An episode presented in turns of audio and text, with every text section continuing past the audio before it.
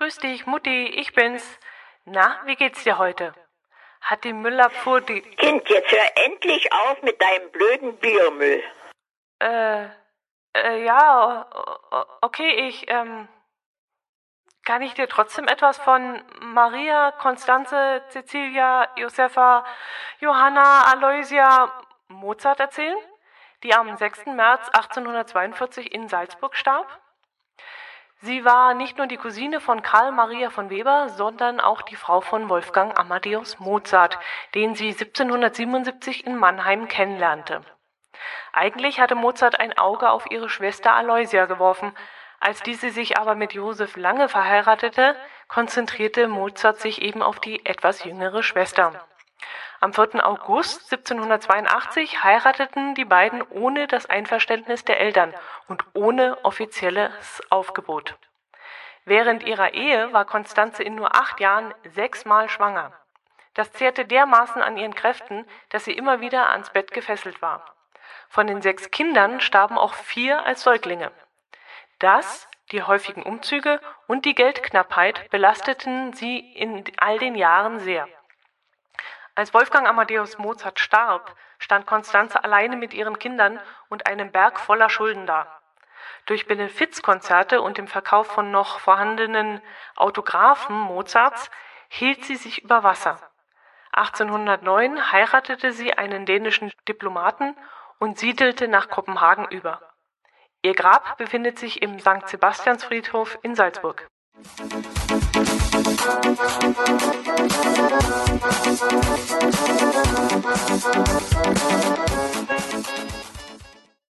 Hallo, liebe Hörmupfelhörerinnen und Hörer und herzlich willkommen zur 70. Folge dieses Podcasts.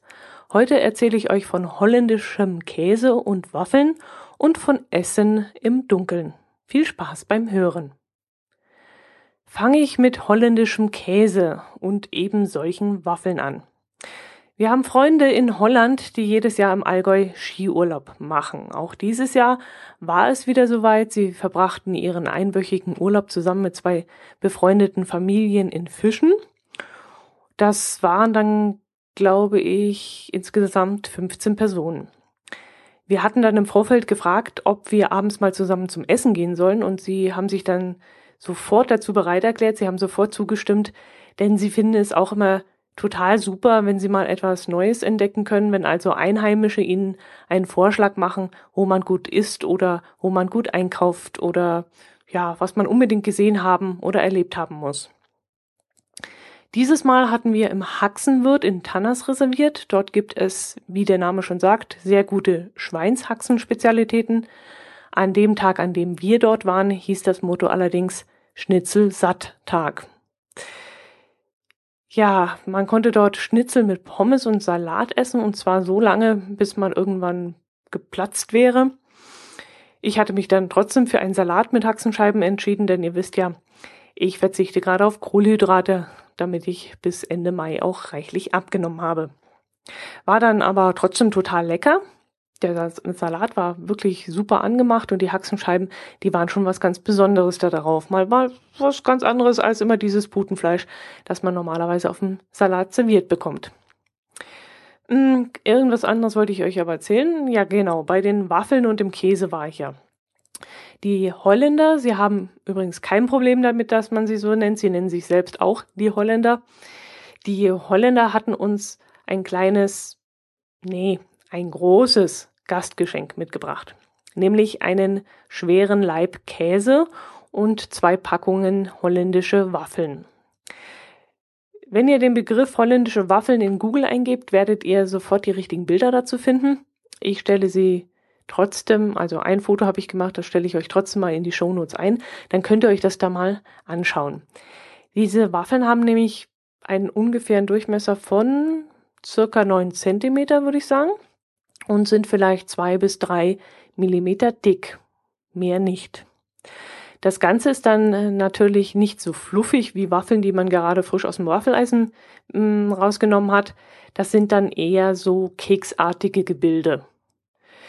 Wenn ihr jetzt diese Waffeln, diese österreichischen Waffeln von Manna im Kopf habt, auch sowas ist es nicht. Also es sind, ach, schaut euch doch bitte das Foto in den Shownotes an. Jedenfalls haben wir die Waffeltüte gleich am nächsten Tag aufgemacht. Ich mag ja eigentlich gar keine Waffeln. Ich mag dieses ganze trockene Zeug überhaupt nicht. Eigentlich, denn diese sind gar nicht so trocken, wie sie aussehen. Im Gegenteil, die Waffeln sind also so richtig, so, so dermaßen fett, so dermaßen voller Butter oder Fett und dann sind sie mit, mit Karamellsirup gefüllt und das macht sie gleich doppelt gehaltvoll und sie riechen dann auch irgendwie ranzig, möchte ich fast sagen. Und äh, das ist dann vermutlich so eine Mischung aus viel Fett und nussiger Füllung. Obwohl das Quatsch ist, weil Karamell ist ja nicht Nuss, das ist ja Zucker. Aber du hast dann so einen komisch muffigen, nussigen Geschmack im Mund egal, wenn, wenn man sowas noch nicht gegessen hat, dann kann man das jetzt sowieso vermutlich nicht nachempfinden. Ähm, ich muss sagen, wenn ich, wenn ich die Tüte aufmache, wir, wir haben immer noch reichlich davon da, denn allzu viel kann man auf einmal nicht essen. Wenn man die Tüte aufmacht und hat dann diesen ranzigen Geruch in der Nase, dann rümpft man erstmal dieselbe. Und dann beiße ich immer in diese Wafel rein und denke mir, Gott, ist das widerlich, warum tust du dir das an? Aber allen Ernstes, das glaubt ihr mir jetzt wahrscheinlich nicht, die machen wirklich trotzdem süchtig. Das ist wirklich der absolute Hammer. Die riechen nicht gut, die schmecken auch irgendwie seltsam. Aber wenn man dann einmal reingebissen hat, drauf rumgekaut hat und sie dann runtergeschluckt hat, dann ist das einfach nur so dermaßen geil, das Zeug. Ich bin wirklich froh, dass man von den Dingern nicht so viel essen kann, höchstens zwei Stück. Ähm, die machen mich total satt und total zu. Ich sage immer, die machen Wop. Du, du, du kannst eigentlich nur ein so ein Ding essen zum Kaffee. Und dann reicht es einem an Fett und an Süßem und dann braucht man wirklich nichts anderes mehr. Und beim Käse ist das fast ähnlich. Der Holländer hat uns nämlich einen Bauernkäse mitgebracht. Hat mich ein bisschen gewundert, denn erstens sieht das Ding aus wie ein Gouda und zweitens hat uns seine deutsche Frau mal gesagt, dass Holländer eigentlich auch nur Gouda kennen können, können kennen. Mehr nicht. Also sie haben eigentlich nur Gouda, die Holländer und nichts anderes. Wenn sie dann ab und zu in ihrer deutschen Heimat äh, unterwegs ist, dann geht sie immer in einen Käseladen und freut sich dann riesig drüber, dass man Camembert da bekommt, dass man Frischkäse bekommt, Schnittkäse, Bergkäse, Romadur, Weißlacker, dass man also diese riesige Auswahl an Käse hat. Ähm, das, das hat man in Holland nicht, sagt sie, sondern nur in Deutschland. Naja, ich habe dann am Abend mal diesen Bauernkäse, der aussieht wie ein Gouda, aufgeschnitten und im Inneren war er ziemlich trocken und bröselig, erinnerte mich so ein bisschen an Parmesan, aber der Geschmack gleicht schon ein wenig einem mittelalten Edamer. Ist also sehr, sehr lecker, brennt nicht zu sehr auf der Zunge und auch im Abgang nicht. Und äh, zu, zu diesem Käse bräuchte man nicht mal Rotwein trinken, der würde sogar zum Weißwein passen. Nicht zu salzig, leicht würzig, aber nicht zu scharf und wirklich sehr, sehr lecker. Mich stört an dem holländischen Käseboller eigentlich nur diese seltsame Wachsschicht, die die Holländer immer um ihren Käse machen. Das ist dann so ein klebriges, festes Zeug und das könnten sie sich eigentlich wirklich sparen. Durch diese runde Form des Käses ähm, kann man diese Schicht, diese klebrige, feste Schicht auch nicht richtig abschneiden. Und das ist dann irgendwie doof. Naja, falsch das ist wieder eine andere Geschichte, muss ich vielleicht auch erklären. Der Holländer hat zu mir gesagt, man soll den Käse nicht wie eine Torte aufschneiden, dann würde er nämlich schnell austrocknen. Naja, dachte ich mir, machen wir Allgäuer mit unserem Allgäuer Käse zwar trotzdem, denn die Leibe sind ja bei uns so groß, dass sowieso immer nur Stücke rausgeschnitten und an mehrere Kunden verkauft werden können. Aber wenn der Holländer das sagt, der wird ja schon wissen, was man mit holländischem Käse macht. Also habe ich das so gemacht. Ich habe dann diesen riesen Boller da auf meine Tischplatte gelegt und äh, habe dann scheibchenweise versucht, äh, Stücke runterzuschneiden. Das hat sich aber sehr, sehr schwierig herausgestellt, denn der Leib ist ziemlich groß.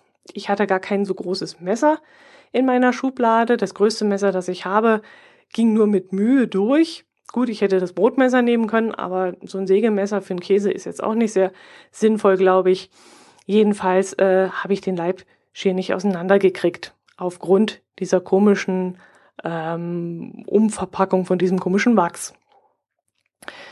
Ja, gut, jetzt habe ich mein, mein, mein größtes Messer auch schon leicht verbogen. Er hat mich natürlich tierisch geärgert.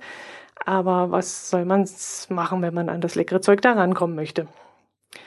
Naja, das sind so Probleme, mit denen ich mich hier rumschlagen muss. Nee, wirklich ganz lecker Käse, war super. Und äh, ich werde daran auch noch eine Weile essen. Ich gönne mir immer abends so äh, von Fernseh so ein paar Scheibchen und das ist wirklich eine ganz leckere Schneikerei. Ja, was ist denn bei mir in dieser Woche eigentlich noch passiert? Nicht viel von unserem neuen Brillen, Ultraschall, Putzgerät, Gedöns kann ich euch eigentlich gar nicht viel erzählen. Wir haben so ein Ultraschallteil vor zwei Wochen bei Amazon bestellt und in Betrieb genommen. Und äh, nachdem unser altes Gerät den Geist aufgegeben hatte, waren wir schon sehr gespannt, ob das neue auch so gut sein würde. Ist es? Ich kann euch aber noch nicht mal sagen, von welcher Marke das Teil ist. Ich trage nämlich selbst seit mittlerweile, hm, ich glaube 13, 13 Jahren keine Brille mehr und brauche deshalb auch kein Brillen, Ultraschall, Putzmaschinen, Gedöns. Bei mir ging das früher alles mit Wasserspüli und den Händen. Dafür brauchte ich keine technischen Hilfsmittel. Meine bessere Hälfte besteht drauf und schwört auch drauf und er sagt, die Brille wird sauber, zerkratzt nicht und ja, ist ganz begeistert von dem Teil. Nun, dann soll er machen. Ist kein Thema für diesen Podcast leider, denn ich kann euch nicht berichten, wie das Teil überhaupt funktioniert und was da für Schallwellen sind und warum das da rödelt und ich weiß es nicht. Apropos Amazon, herzlichen Dank wieder einmal dem Einkäufer oder der Einkäuferin, der die in der Rubrik DVD und in der Rubrik andere, ich glaube, das war irgendwas mit Gaming, eingekauft hat. Dadurch hat mein Klingelbeutel wieder ein wenig geklimpert. Dankeschön dafür. Dann kann ich von den Werbekosten ja bald mal essen gehen. Quatsch, natürlich nicht. Ich bekomme ja dafür einen Einkaufsgutschein bei Amazon und dafür kann man ja wohl nicht essen gehen. Aber irgendwie musste ich ja jetzt zum nächsten Thema überleiten können. War ein bisschen jetzt äh, ungünstig. Aber ich möchte euch nämlich vom Dinner in the Dark erzählen im Bayerischen Hof in Kempten. Eine Kollegin kam diese Woche auf mich zu und meinte, dass sie am Wochenende etwas erlebt hätte, was ich unbedingt machen soll, damit ich darüber in meinem Podcast reden kann. Ganz ehrlich, wortwörtlich hat sie zu mir gesagt, ich habe am Wochenende was gemacht, das solltest du auch machen, damit du darüber in deinem Podcast reden kannst. Aha, die ist ja gut. Bringt schon mal ein paar Themenvorschläge, äh, die ich in meinem Podcast verwenden kann. Äh, dass das Ganze aber 70 Euro kostet, das Essen. Äh, naja, sie hat's ja nur gut gemeint. Ich habe sie dann eigentlich verhaften wollen und äh, wollte mit ihr darüber reden, aber sie hat sich leider nicht dazu äh, überreden lassen. Aber einfach mal der Reihe nach. Ich versuche das jetzt wiederzugeben, so wie sie es mir erzählt hat. Sie war also bei einem sogenannten Essen im Dunkelraum. Und das geht wohl so, dass die Gäste von einem Kellner, der ein Nachtsichtgerät trägt, in einen absolut dunklen Raum und an ihren Sitzplatz geführt werden. Dann wird nach und nach das Essen aufgetragen. Man bekommt dann vom Kellner gesagt, wo das Glas und die Flasche stehen und muss sich dann selbst wohl eingießen. Das macht man dann, indem man entweder ganz genau zuhört und dann hört man, das Glas voll ist, oder den Finger ins Glas steckt und dann spürt man, wann die Flüssigkeit an den Rand des Glases gelangt. Irgendwann wird dann auch das Essen serviert und man bekommt, glaube ich, noch gesagt, wo das Besteck liegt und was man für den jeweiligen Gang braucht, aber man bekommt nicht gesagt, was denn auf dem Teller liegt. Die Kollegin erzählte dann weiter, dass es eine Karottenapfelsuppe gab, die sie aber als Kartoffelsuppe gedeutet hat. Den Salat mit Dressing fand sie dann nicht besonders schwierig zu deuten. Dann gab es wohl Filet mit Kroketten, was auch nicht schwer war herauszufinden. Das merkt man ja von der, von der Bissfestigkeit und von der Form. Und zum Nachtisch muss es irgendwas mit roten Beeren gegeben haben, denn sie hat erzählt, dass ein Tischnachbar sich zum Abschluss, nachdem er alles unfallfrei hinter sich gebracht hatte, noch eine dieser Beeren auf sein weißes Hemd geworfen hatte. Ich fand das dann irre interessant, was sie da erzählt hat von ihren Eindrücken. Leider wollte sie mir, wie gesagt, nicht vor dem Aufnahmegerät alles erzählen. Ich habe sie zwar gefragt, ob sie es machen würde, aber einmal Nein heißt bei mir auch Nein und dann hake ich nicht noch einmal nach, beziehungsweise bedränge sie dann auch nicht. Finde ich ein bisschen schade. Von ihr wäre es sicherlich noch detaillierter erzählt worden, als ich das jetzt wiedergeben kann. Ja, ähm, sie meinte dann noch, dass das Essen an sich keinen richtigen Spaß gemacht hätte. Also das Essen ohne es zu sehen, hätte keinen Spaß gemacht. Wenn man sehen kann und sieht, wie schön das angerichtet sei und dann kommt dann auch der Appetit und man freut sich auf das, was man dann gleich isst. Und diese Vorfreude fehlte ihr dort im Dunkeln völlig. Man hat ihnen wohl gesagt, man würde äh, das Essen viel intensiver schmecken, aber die Karottenapfelsuppe hatte sie ja auch nicht als solche erkannt, sondern als Kartoffelsuppe gedeutet. Also scheint das mit diesem intensiveren Geschmack auch so eine Sache zu sein. Vielleicht sind unsere Geschmacksnerven einfach schon so äh, kaputt, dass man sowas gar nicht mehr schmeckt. Was sie auch noch gesagt hatte, war, dass die Leute im Dunkeln sehr laut gesprochen hätten und dass man sie vor dem Essen schon auf dieses Phänomen vorbereitet hätte. Weil man nämlich im Dunkeln den Gegenüber nicht sieht, glaubt man, er würde einen auch nicht hören und deswegen spricht man wohl automatisch gleich etwas lauter. Sie war hinterher auch erstaunt, wie klein der Raum eigentlich gewesen war, in dem sie dort saßen. Wenn man dort nämlich sitzt, malt man sich ja seine Umgebung als eigentlich Sehender ein wenig aus, stellt sich also den Raum vor, wie der wohl aussieht, wie die Tische stehen, wie viele Menschen in dem Raum sind, ob Bilder an der Wand hängen und so weiter. Und wenn dann zum Schluss langsam Kerzen angezündet werden und man den Raum sieht und die Menschen um einen herum, dann wundert man sich, dass alles ganz anders aussieht, als man sich das vorgestellt hat. Ich fand die Idee eines solchen Dinners immer ziemlich spinnig. Also bei einem Krimi-Dinner, da war ich schon mal, da habe ich schon mal mitgemacht, weil ich Theater und Show plus ein, gut, ein gutes Essen eigentlich schon ziemlich spannend und irgendwie zusammenpassend finde. Aber Essen im Dunkeln, das hat sich mir nie so erschlossen. Ich habe mich immer gefragt, warum sollte ich das tun? Hm, du kannst dich nicht richtig locker unterhalten. Es fehlt, äh, ich weiß nicht, dein, dein Gegenüber siehst du nicht, du siehst das Essen nicht und das fand ich dann immer irgendwie doof. Ich weiß, dass es so etwas ähnliches in München gibt. Dort bedienen aber wohl blinde Kellner. Und da fand ich das Projekt an sich ganz interessant. Ich fand die Idee, dass blinde Menschen, also Kellner, dort arbeiten und äh, den, den sehenden Menschen, die sie bedienen, so ein bisschen näher bringen, mit welchen Problemen sie eigentlich tagtäglich zu kämpfen haben. Und das fand ich dann irgendwie interessant und nachvollziehbar. Aber hier einfach nur, dass ich im Dunkeln esse und angeblich meine Geschmacksnerven besser hervortreten und ähm, ja, da einer mit Nachtsichtgerät herumläuft, das weiß ich nicht. Weiß ich nicht. Ich weiß auch nicht, ob ich mich darauf einlassen würde. Ich habe auch so ein bisschen Raumangst und ich glaube nicht, dass mir das so gut tun würde. Nun ja, ähm, was hat sie denn noch erzählt? Sie hat erzählt, dass zwischen den Gängen eine Geschichtenerzählerin immer etwas Passendes zum Thema vorgetragen hätte. Ich weiß nicht mehr, was das war, weil wir, meine Kollegin und ich, leider in dieser Stelle unterbrochen worden sind. Aber die Erzählerin hatte wohl eine sehr angenehme Stimme, konnte auch gut sprechen und diese Unterhaltung zwischen den Gängen war wohl sehr stimmig und schön gemacht. Anscheinend fragte die Erzählerin zwischendurch auch bei den Gästen nach, was sie glauben, gerade gegessen zu haben. Ja, die Kollegin war jedenfalls sehr begeistert und meinte, dass man so etwas unbedingt mal gemacht haben muss, auch wenn es relativ teuer sei, meinte sie. Also das, sie hat wohl 70 Euro für ein Vier-Gänge-Menü bezahlt, aber ich finde das eigentlich gar nicht so schlimm, denn in den 70 Euro waren auch die Getränke enthalten und das fand ich dann durchaus in Ordnung. Jo, das war's auch schon von hier. Allzu viel war es heute wirklich nicht. Aber es sind einfach nicht, äh, es ist einfach nicht viel diese Woche bei mir passiert. Wir waren vergangenes Wochenende zwar noch mit einer Gruppe im Kloster Irsee beim Weißwurstfrühstück. Eine Weißwurst kostet da übrigens 2,50 Euro. Da setze ich mich dann immer auf meinen Allerwertesten, wenn ich daran denke. Aber ich glaube, das ist gar nicht mehr so teuer, wenn man ja, mit Münchner Verhältnissen vergleicht, denke ich, ist das in Irsee sogar richtig günstig, vermute ich. Das Wetter war dann an dem Tag nicht besonders gut. Gegen den Regen von oben hatte ich zwar einen Schirm mit, aber die Wanderung, die wir vor dem Frühstück und nach dem Frühstück in der Umgebung gemacht haben, führte uns durch sehr nassen, schweren Schnee und irgendwie scheinen meine Winterschuhe nicht mehr ganz dicht zu sein.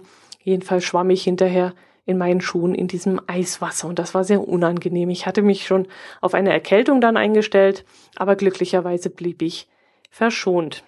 Für eine Erkältung hätte ich jetzt auch wirklich gar keine Zeit oder gerade für diese furchtbare Grippe, die durch ganz Deutschland fegt, hätte ich wirklich absolut keine Zeit. Jede Woche ist irgendein Termin, ob das jetzt beim Arzt ist oder beruflich. Und da darf ich jetzt einfach nicht krank werden. Und ich hoffe dann auch immer ganz inständig, dass da nichts passiert, dass ich mir nichts einfange. Ja, ich möchte das hier nicht unnötig in die Länge ziehen. Wenn es nichts zu erzählen gibt, dann gibt es eben nichts zu erzählen. Dann schauen wir mal, ob es nächste Woche wieder mehr wird. Ich ähm, hoffe, ihr bleibt mir trotzdem treu und hört auch nächste Woche wieder rein. Ich werde mir Mühe geben, etwas zu erleben, um es euch dann erzählen zu können. Macht es gut, bis zur nächsten Woche. Servus.